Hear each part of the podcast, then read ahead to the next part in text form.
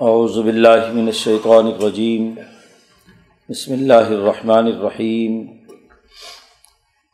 ولا تقولن لشيء انی فاعل ذلك غدا الا ان يشاء اللہ۔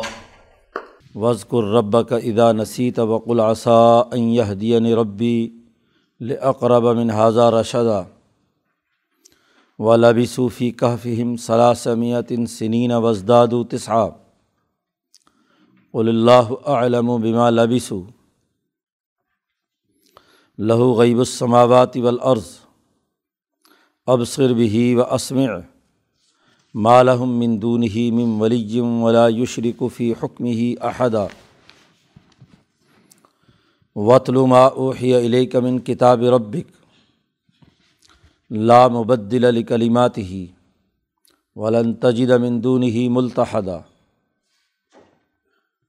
وصبر نفس کا معلدین یدعون ربهم بالغدات والعشی یریدون وجہ ولا تعد عیناک عنہم ترید زینت الحیات الدنیا ولا تطع من اغفلنا قلبه عن ذکرنا واتبع هواه وكان امره فرطا وقل الحق من ربكم فمن شاء افل یؤمن ومن شاء افل یکفر انا آتدنا للظالمین نارن احاط بہم سرادقها. و این یستغیث یغاث بما ان کلمحل یشب الوجوہ بئس الشراب وساعت مرتفقہ ان الذين آمنوا وعملوا الصالحات انا لا نضيع اجر من احسن عملا جنات عدن تجری تحتہم الانہار یحلون فیحہ من اصابر من ذہبن و یلبسون ثیابن خضرم من سندسن و استبرق متقین فیحہ الرائق نعم الصواب و حسنت مرتفقہ صدق اللہ العظیم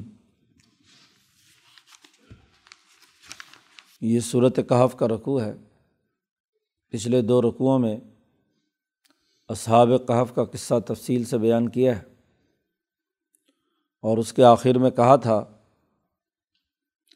اللہ تبارک و تعالیٰ نے کہ ان سے جھگڑنے کے بجائے فلاں تمہاری فی ہم اللہ میرا ان ظاہراً ظاہری مکالمہ اور مباحثہ ہی کریں۔ ان سے زیادہ گہرائی میں جا کر لڑائی جھگڑا مت کریں۔ ولا تصطفی فیم منہم احدہ اور ان کے بارے میں کسی سے مزید تحقیق و تفتیش کی ضرورت نہیں ہے۔ جتنی بات بتلا دی اتنی کافی ہے۔ اس رقوع کا آغاز اس موقع پر ہوتا ہے کہ یہ اصحاب کہف کے قصے سے، جب مشرقین مکہ نے حضور سے سوال کیا کہ یہ اصحاب کہف کا قصہ کیا ہے تو رسول اللہ صلی اللہ علیہ و سلم نے اگلے دن کا وعدہ کر لیا کہ کل ان شاء اللہ یہ بتا دوں گا۔ ان شاء اللہ کا لفظ نہیں کہا۔ اندازہ یہی تھا کہ جبریل علیہ السلام آتے ہیں تو کل آئیں گے تو ان سے پوچھ کر لوگوں کو بتا دوں گا۔ اب آنے والی کل کا وعدہ کر لیا جبکہ لفظ ان شاء اللہ نہیں کہہ سکے۔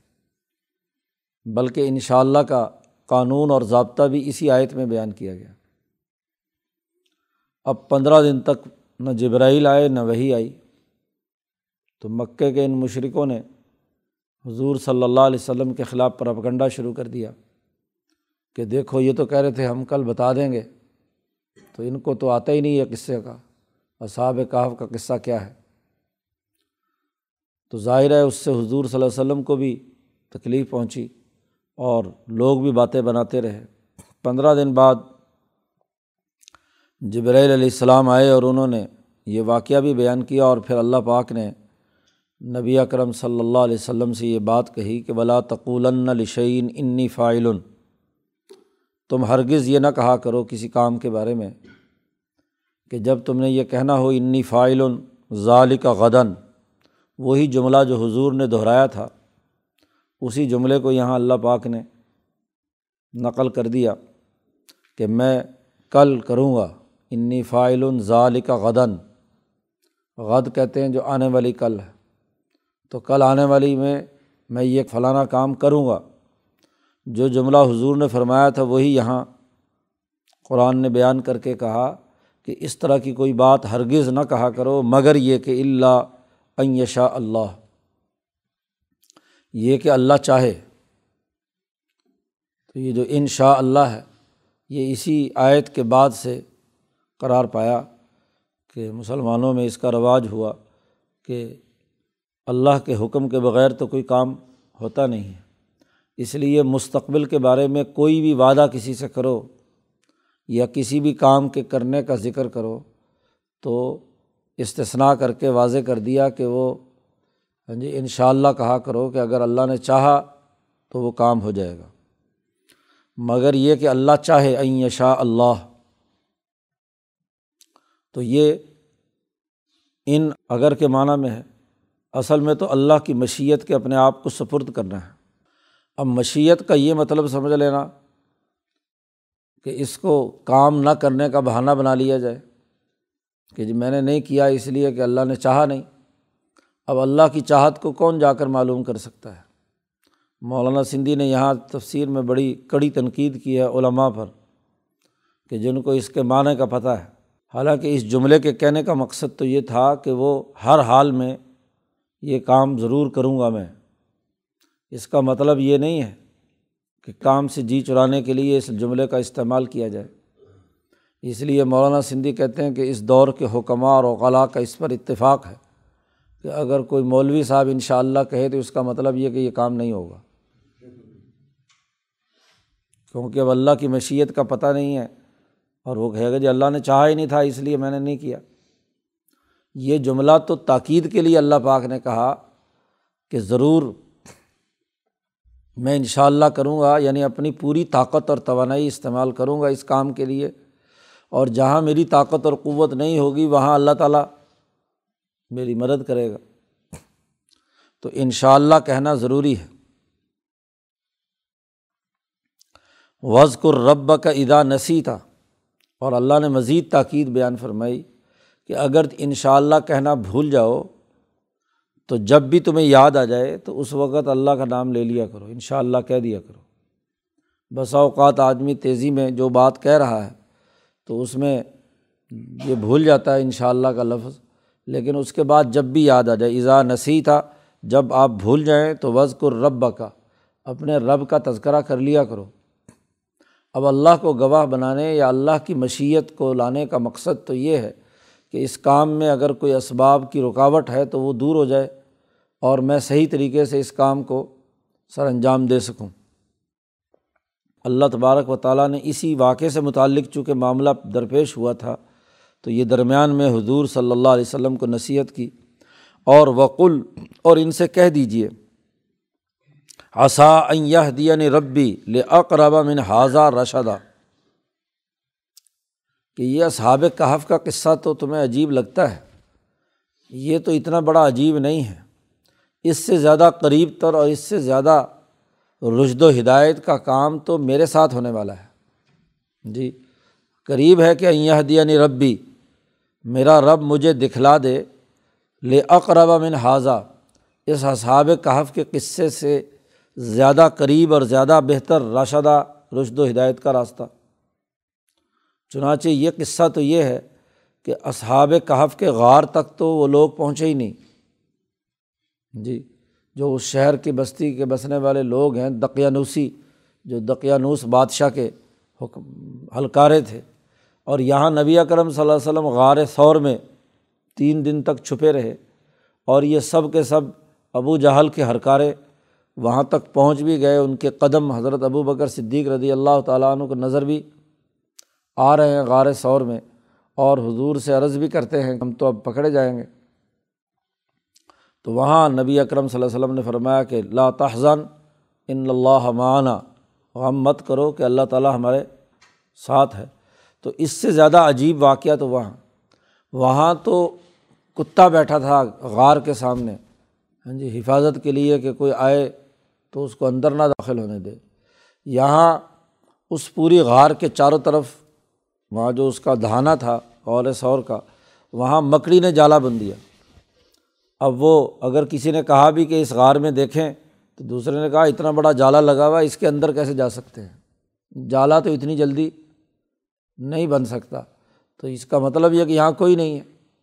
تو ایک معمولی سی مکڑی نے جالا بن کر نبی اکرم صلی اللہ علیہ وسلم اور حضرت ابو بکر صدیق کی حفاظت کا انتظام کیا۔ تو غار سور کا واقعہ تو اس سے زیادہ عجیب ہے۔ جو اصحاب کہف کے قصے کو تم عجیب سمجھ رہے ہو۔ اس کی عجیب ہونا تو اس کے مقابلے میں کم ہے۔ اسی لیے کہا لے اقربا من ہادہ راشادہ باقی کہ یہ لوگ غار میں کتنا عرصہ رہے؟ قرآن کہتا لبی صوفی کہ فہم صلاح سنینا یہ اپنے اس غار میں ٹھہرے تھے تین سو سال۔ وز دادو تسا اور لوگوں نے نو سال کا مزید اضافہ کیا ہے۔ تین سو سال شمسی کیلنڈر کے مطابق ہے اور قمری کیلنڈر کے مطابق مزید نو سال۔ تو عام طور پر عربوں کا دستور ہے۔ کہ جو کثر ہوتی ہے یعنی آدھا، پونا، سوایا، یہ عام طور پر زبان پہ استعمال نہیں لاتے۔ تین سو سال اگرچہ بارہ مہینے کا کیا ہے، ایک سال بنتا ہے، تو وہ تین سو سال میں جو کثر آ رہی ہے یا اسی طرح آگے جو کمری حوالے سے ہے، تو وہ اس کثر کو ختم کر دیا۔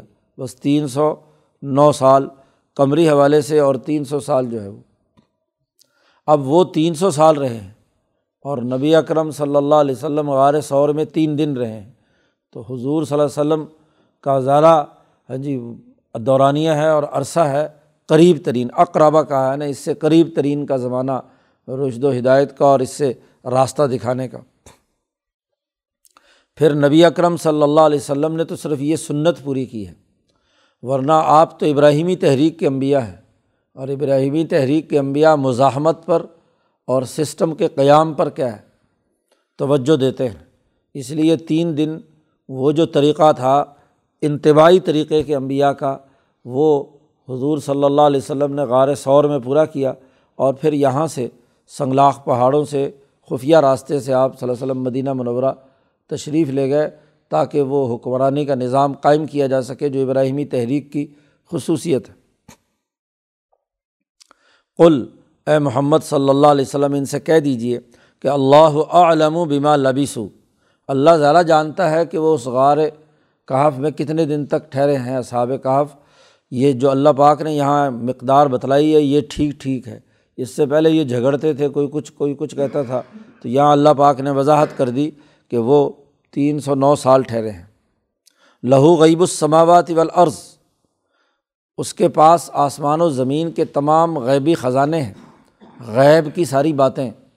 اس کے پاس ہیں انسان یہاں دنیا میں انہیں چیزوں کو دیکھ سکتا ہے جو اس کی مخصوص اور محدود دائرہ ہے، کیونکہ انسان میں کیپیسٹی اتنی ہے۔ آپ ہی بتائیے کہ کوئی انسان اگر اس کو ایسی آنکھیں عنایت کر دی جائیں کہ وہ اس دیوار سے پار بھی اور اس سے آگے بھی، اس سے آگے بھی جہاں تک بھی دیکھ سکتا ہو، دیکھنے کی وہ اہلیت رکھے، تو وہ تو پاگل ہو جائے گا۔ اس کے جسم کی ساخت اور اس قرۂۂ عرض کی تمام چیزیں، کیونکہ ایک چیز دیکھ رہا ہے تو اور ہزاروں چیزیں نظر آ رہی ہیں، تو کس پر فوکس کرے گا؟ اس کی جسم کی توجہ جو ہے وہ ایک بات کی طرف نہیں ہو سکتی۔ ایسے ہی ایک زمانے میں دیکھ سکتا ہے، ورنہ انسان میں یہ صلاحیت اور استعداد ہے، جیسا کہ موت کے بعد ہوگا، کہ وہ مختلف زمانوں میں دیکھ سکے گا۔ جی امبیا علیہم السلام کا معاملہ ایسا ہی ہوتا ہے کہ ان کو بسا اوقات گزشتہ زمانے کی یا آنے والے زمانے کی چیزیں مشاہدہ کرائی جاتی ہیں۔ لیکن یہ وہی آدمی مشاہدہ کر سکتا ہے جس کی استعداد غیر معمولی ہو، کہ وہ بیک وقت اس زمانے میں بھی حاضر ہو اور گزرے سارے زمانوں کی حالات کا بھی اسے پتہ ہو اور آئندہ آنے والے زمانے جو ہیں وہ بھی اس کے اندر بھی وہ رہ رہا ہو۔ تو بیک وقت اتنی ڈائمینشنز میں رہنا یہ انسان کی صلاحیت اور استعداد میں نہیں ہے۔ کائنات میں اللہ تبارک و تعالیٰ ہی کی وہ ذات ہے، کوئی نبی بھی اس طرح بیک وقت تمام زمانوں کو نہیں دیکھ سکتا۔ کیونکہ دنیا میں رہتے ہوئے، دنیا سے چلے جانے کے بعد تو معاملہ باقی انسانوں کا بھی وسیع نظر ہو جائے گی۔ دور دور تک وہ دیکھیں گے، مشاہدہ کریں گے۔ لیکن اس دنیا کے اندر رہتے ہوئے جو غیب ہے، وہ صرف اور صرف اللہ تبارک و تعالیٰ جانتا ہے۔ لہو غیب السماواتی والارض۔ زمین کی تمام چھپے اور آسمان کی تمام چھپی چیزیں دیکھتا ہے۔ اب صرف ہی و عصم کیا عجیب دیکھتا ہے اور کیا عجیب سنتا ہے۔ یعنی اس کے دیکھنے کی بھی کوئی حد نہیں ہے اور دیکھنا بھی صرف ایک مکان میں نہیں ہے۔ ہاں جی لا مکان تک اور لا زبان تک، تمام زمانوں میں۔ ہاں جی سن، اور پھر سنتا بھی، سننے کی استعداد اور صلاحیت بھی ذات باری تعالیٰ کا جو صفت ہے، سمعی کی وہ بہت ہی وسیع و عریض ہے۔ انسان اس دنیا میں زمان و مکان کا قیدی ہے۔ اسپیس ٹائم اینڈ اسپیس وہ اس کے لیے ضروری ہے۔ اس کے بغیر یہ انسان باقی نہیں رہ سکتا۔ کسی نہ کسی مکان میں ہوگا اور کسی نہ کسی زمانے میں ہوگا۔ لیکن ذات باری تعلیٰ اور اس کی صفات، وہ کسی زمان کی قیدی نہیں ہے، کسی مکان کی قیدی نہیں۔ تمام چیزوں پر سننا اور دیکھنے کی اعلیٰ درجے کی ہاں جی صفت اللہ تبارک و تعالیٰ میں موجود ہے۔ اب صرف ہی فعل تعجب ہے کہ کیسا تعجب خیز ہے ذات باری تعلیٰ کا دیکھنا اور وہ عصم اور کیسا زیادہ سننا۔ مالحم مندون ہی مم ولی ولا یشرق فی حکم ہی احدہ اللہ کے علاوہ ان کا کوئی ولی اور دوست نہیں، کوئی ایسا نہیں جو ان کا ولی بن سکے۔ اور ولا یشرق فی حکم ہی احدہ اللہ کے حکم میں کوئی دنیا کی طاقت شریک نہیں ہے۔ جب یہ بات واضح ہو گئی، اصحاب کہف کا قصہ سنانے کے بعد اور بنیادی ہدایت دینے کے بعد نبی اکرم صلی اللہ علیہ وسلم سے کہا جا رہا ہے کہ اب یہ پرانا دور گزر گیا، انتباہی طریقے کے یہ لوگ تھے، لیکن آج اس کتاب کو جو ہم نے نازل کی ہے الحمد للہ الزی انضل عبد کتاب آپ اس کتاب کی تلاوت کیجیے اب جامع پروگرام یہی ہے۔ وطلو ما اوحی علی کا من کتاب ربک اپنے رب کی کتاب میں سے جو وہی کی گئی ہے آپ کی طرف لوگوں کو پڑھ کر سنائیے۔ تلاوت کیجیے قرآن حکیم کی۔ اب یہ جامع پروگرام آ چکا ہے۔ اب اصحاب کہف کے عجائبات مت دیکھو۔ ان کے عجائبات کے اندر گم ہونا یہ کوئی بات نہیں عقل کی۔ اب تو یہ جو پروگرام ہے کہ دنیا میں دین کے غالب کرنے کا نظام بنانا ہے۔ اب اس کی طرف توجہ دو۔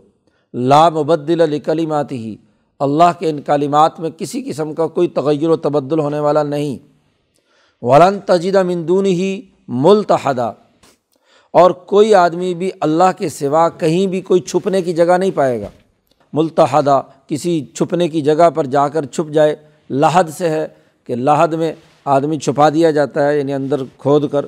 تو کہیں کسی جگہ مٹی اوڑھ کر، کسی غار کے اندر جا کر چھپ جائے۔ اللہ تعالیٰ سے بچنے کا اس کا کوئی راستہ نہیں ہے۔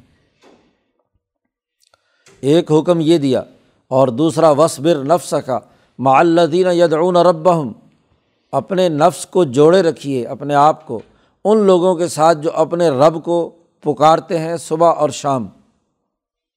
نبی اکرم صلی اللہ علیہ وسلم سے مکے کے مشرقوں نے کہا تھا سرمایہ داروں، مالداروں نے، حکمرانوں نے کہ یہ تمہارے پاس ہماری مجلس میں غریب لوگ بیٹھتے ہیں۔ یہ بلال ہے، عمار ہے، عبداللہ ابن مسعود ہے صہیب ہے۔ یہ سارے چھوٹے چھوٹے غریب غربے تمہارے پاس بیٹھے رہتے ہیں۔ تو ہم تو تمہاری اس مجلس میں شریک نہیں ہو سکتے، یہ ہماری شان کے خلاف ہے۔ کہ جہاں گاؤں کے کمی کمین بیٹھے ہوں، وہاں چودھری صاحب بھی آ کر بیٹھیں تو ایسا نہیں ہو سکتا۔ تو حضور صلی اللہ علیہ وسلم کو خیال آیا کہ چلو ہاں جی یہ تو مخلص مسلمان ہیں ہی جو غریب صحابہ ہیں۔ تو ان سرداروں کو بات سمجھانے کے لیے حضور صلی اللہ علیہ وسلم نے سوچا کہ چلو ان کے لیے علیحدہ سے ایک مجلس کر کے ان کا علیحدہ ایک پروگرام کر لیں۔ ہاں جی جس میں ان سے بات چیت ہو اور وہ ہو سکتا ہے، یہ اسلام قبول کر لیں۔ اور جب اسلام قبول کر لیں گے تو پھر ظاہر ہے کہ چھوٹے بڑے سب ایک ہی جگہ بیٹھ جائیں گے۔ تو دعوت کی حکمت عملی کے تحت حضور صلی اللہ علیہ وسلم نے یہ ارادہ فرمایا کہ ان کے لیے الگ مجلس منعقد کریں۔ تو اس آیت میں اللہ نے سختی سے منع فرما دیا کہ نہیں وصبر نفس کا اپنے نفس کو ان غریبوں کے ساتھ ہی جوڑے رکھو۔ ان کو اپنی مجلس سے اٹھانے کی اجازت نہیں ہے۔ معلدینہ ان لوگوں کے ساتھ جو اللہ کو اپنے رب کو پکارتے ہیں صبح اور شام۔ یہ جو ذاکرین آپ کے چاروں طرف جمع ہے ہاں جی یہ اصحاب صفحہ کے لوگ جو ہر وقت ذکر اذکار میں مشغول رہتے ہیں، صبح بھی ذکر کرتے ہیں، شام کو بھی۔ اور ان کا اللہ کا نام لینے سے کوئی دنیاوی مقصد نہیں ہے۔ یریدون وجہ ہو ان کا ارادہ صرف اللہ کا چہرہ، اللہ کی رضا ہے۔ اللہ کے منہ کے طالب ہیں۔ اللہ کی طرف منہ کرنا چاہتے ہیں۔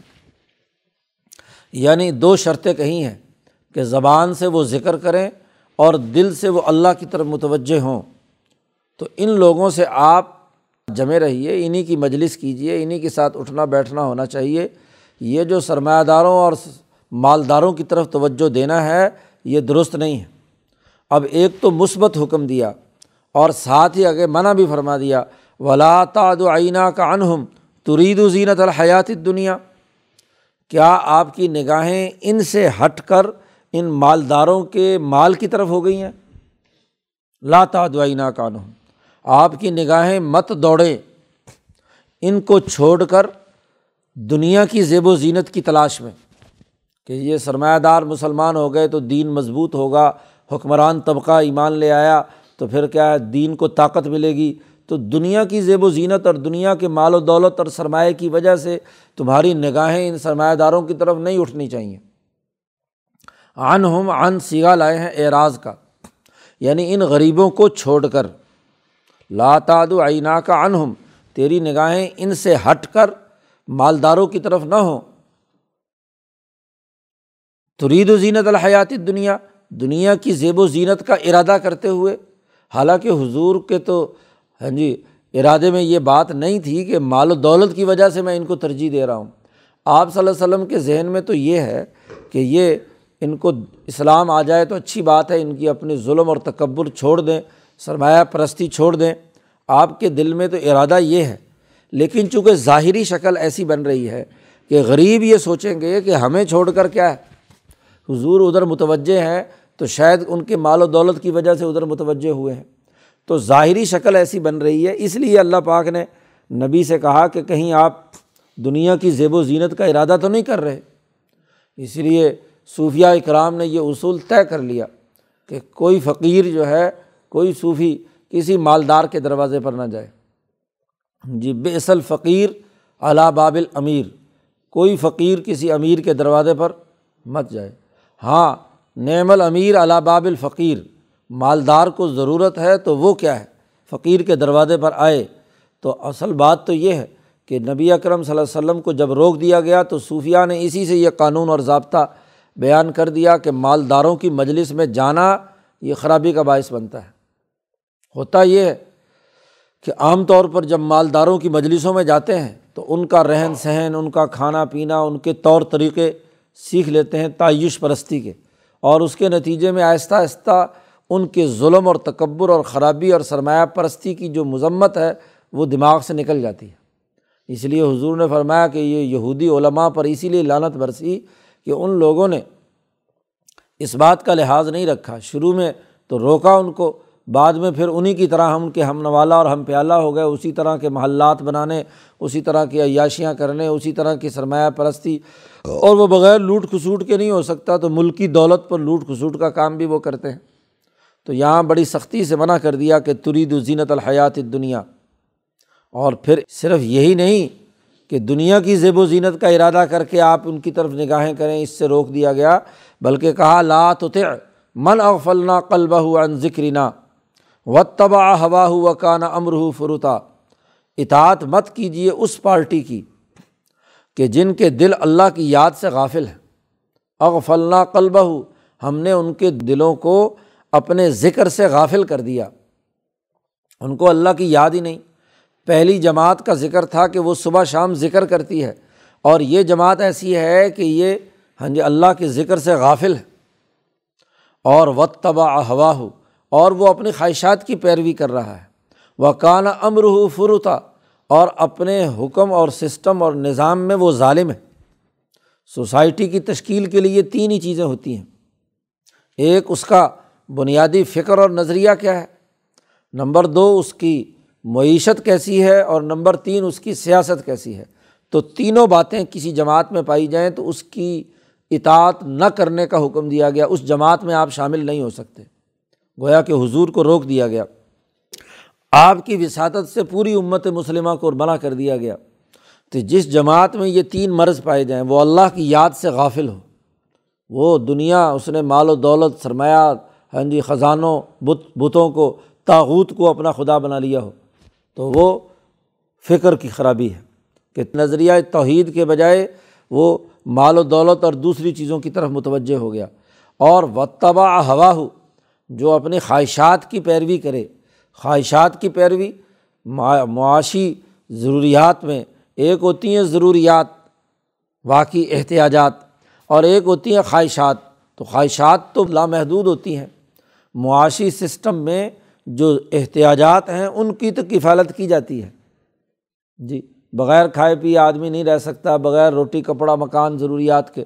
اور ایک ہے خواہش۔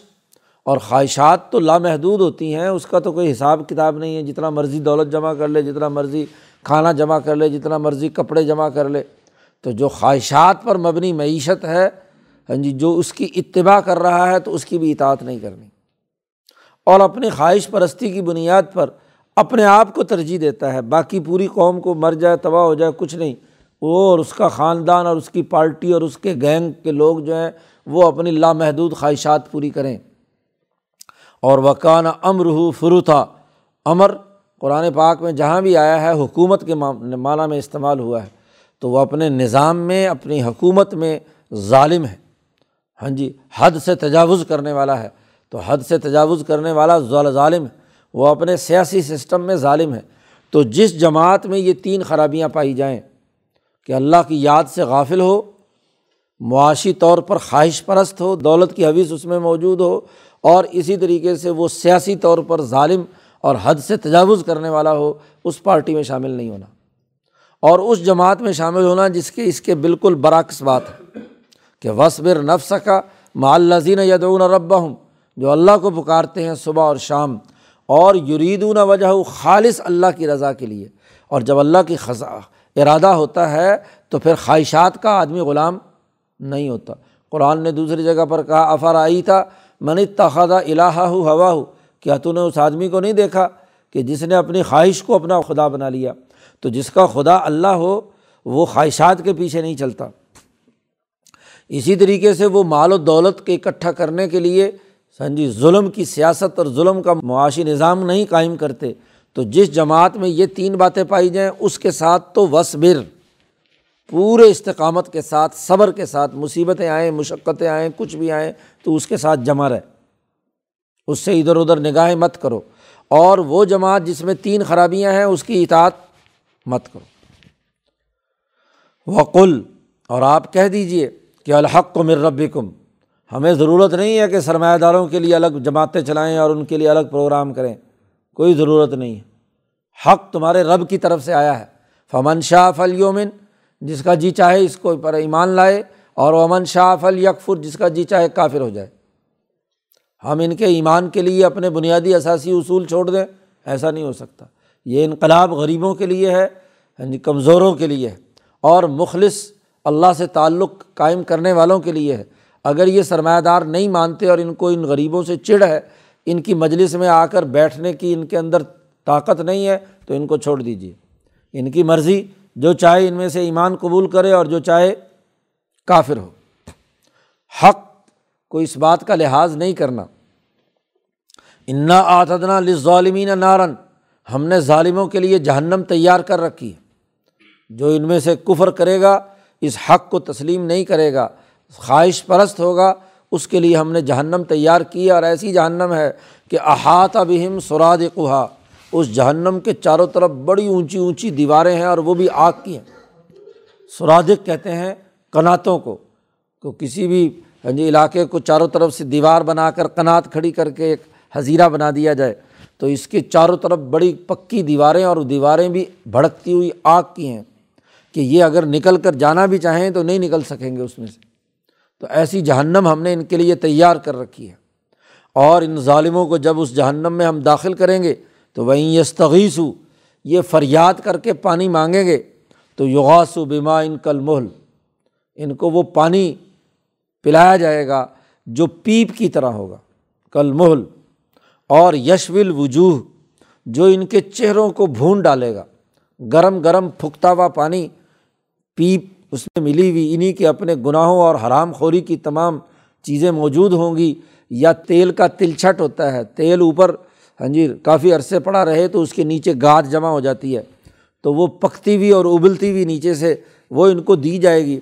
اور جیسے ہی ذرا سا منہ کو لگائیں گے تو یشب الوجوہ یشب الوجوہ چہرے کو جلا کر ختم کر دے گا۔ اتنی تیز اس میں سے آگ ہوگی کہ پیاس تو کیا بجنی تھی، الٹا منہ جل جائے گا۔ آدمی بھوک لگی ہوئی ہو شدت سے اور جلدی سے کوئی گرم چیز، چائے وائے یا کوئی منہ پر لگائے تو وہ بھوک بھوک تو غائب ہو جاتی ہے، منہ جل کر کیا ہے؟ اب آگے کھانے پینے کے بھی قابل نہیں رہتا انسان۔ بے شراب بہت ہی برا پینا ہے یہ۔ اس کا پینے سے کوئی تعلق نہیں ہے۔ اور اگر کوئی ایک آدھ گھونٹ اندر چلی بھی گئی تو جہاں جہاں وہ جائے گی، وہاں وہاں ہاں جی آنتیں اور پیٹ کاٹتی چلی جائے گی، میدا۔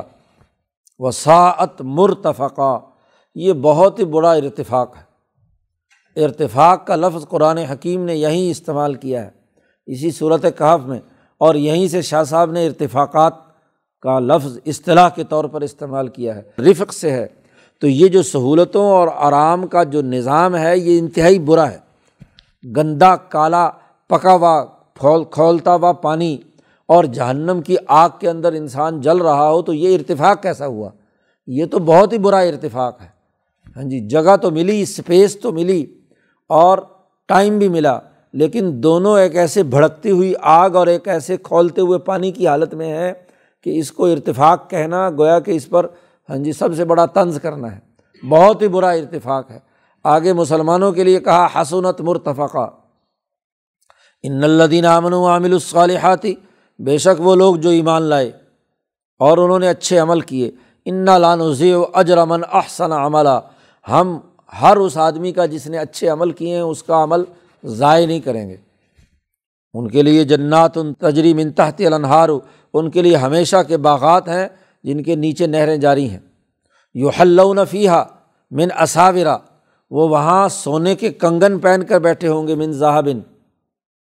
پرانے زمانے میں حکمران اور بادشاہ عمارت کی علامت یہ ہوتی تھی کہ وہ سونے کے ہاں جی گلے میں ادھر ادھر، بلکہ اپنی داڑھی میں، بالوں میں، ہاتھ میں بڑے بڑے کنگن سونے کے پہن کر بادشاہ جتنا مالدار یا طاقتور ہوتا تھا، اتنا ہی بڑا سونے کا استعمال کرتا تھا لباس میں ادھر ادھر۔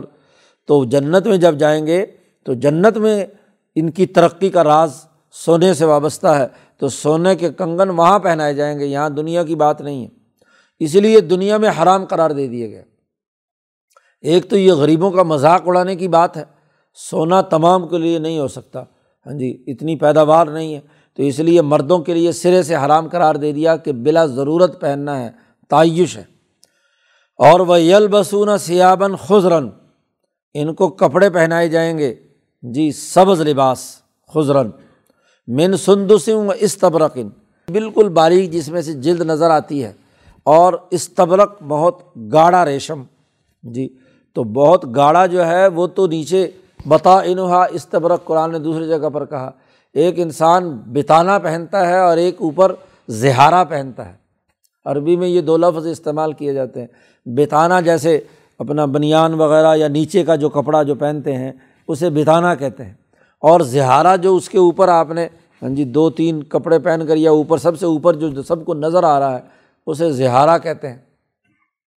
تو ان کو جو اندر بتانا پہنایا جائے گا، وہ استبرک کا ہوگا۔ ریشم، موٹے ریشم کا، گف ریشم کا، وہ اور جو وہ باریک سا جالی کی طرح سندس ہوگا، تو اس سندس کو کیا ہے؟ اوپر پہنیں گے۔ تو دو لباس ان کے ہوں گے کم از کم ایک گاڑے ریشم کا اور ایک باریک ریشم کا۔ اور پھر متقین فیحہ علائق اور وہاں نیچے بھی زمین پر نہیں بیٹھے ہوں گے۔ زمین اول میں تو ہوگی نہیں، جنت کی جو بھی زمین ہوگی، نیچے نہیں ہوں گے۔ علائق صوفوں پر ہوں گے۔ اونچی جگہ پر ہاں جی تختوں پر بیٹھے ہوں گے، نعمت ثواب، اور یہ بہت ہی اچھا درجہ ہے اچھا ثواب ہے اچھا بدلہ ہے۔ وہ حسنت مرتفقہ اور وہاں ان کے لیے یہ ارتفاق بہت ہی اچھا ہوگا۔ حسنت مرتفقہ کیونکہ انہوں نے جو اللہ کے لیے کام کیے ہیں، جو انہوں نے کے اچھے اعمال کیے ہیں، ان اعمال کا بدلہ یہ ہے کہ اب ان کا ارتفاق بہترین ہوگا۔ اصل میں یہ بات واضح کر دی کہ دنیا میں ان لوگوں کے لیے عذاب کا ارتفاق چونکہ مکی صورت ہے، اس کے بعد ہاں جی بدر میں غزبۂ خندق اور عہد وغیرہ میں ان کو عذاب چکھایا گیا۔ ان کا ارتفاق برا ہوا، ساعت مرتفقہ۔ اور جو ایمان والے ہیں، ان کا ارتفاق اچھا ہوا کہ مدینہ کی ریاست مضبوط ہوتے ہوتے طاقتور ہوئی اور ہر ایک کے لیے مال و دولت فراوانی کے ساتھ دستیاب ہوا کہ زکوٰۃ دینے والے تھے، لینے والا کوئی نہیں۔ تو ان دونوں ارتفاقات کی طرف بھی تذکرہ کر دیا۔ ان کا ارتفاق ساعت ہو گیا مکے والوں کا اور جو مدینے والے ہیں ان کا ارتفاق حسنت مرتفقہ تو ارتفاقات صالحہ اور ارتفاقات طالحہ۔ برے ارتفاقات کیا ہیں؟ انسان کی تباہی اور بربادی کا ذریعہ ہیں۔ اور ارتفاقات صالحہ انسانیت کی ترقی اور کامیابی کے لیے۔ ہاں جی نمونہ اور علامت۔ ہے اللہ تعالیٰ قرآن حکیم کو سمجھنے اور اس پر عمل کرنے کی توفیق عطا فرمائے۔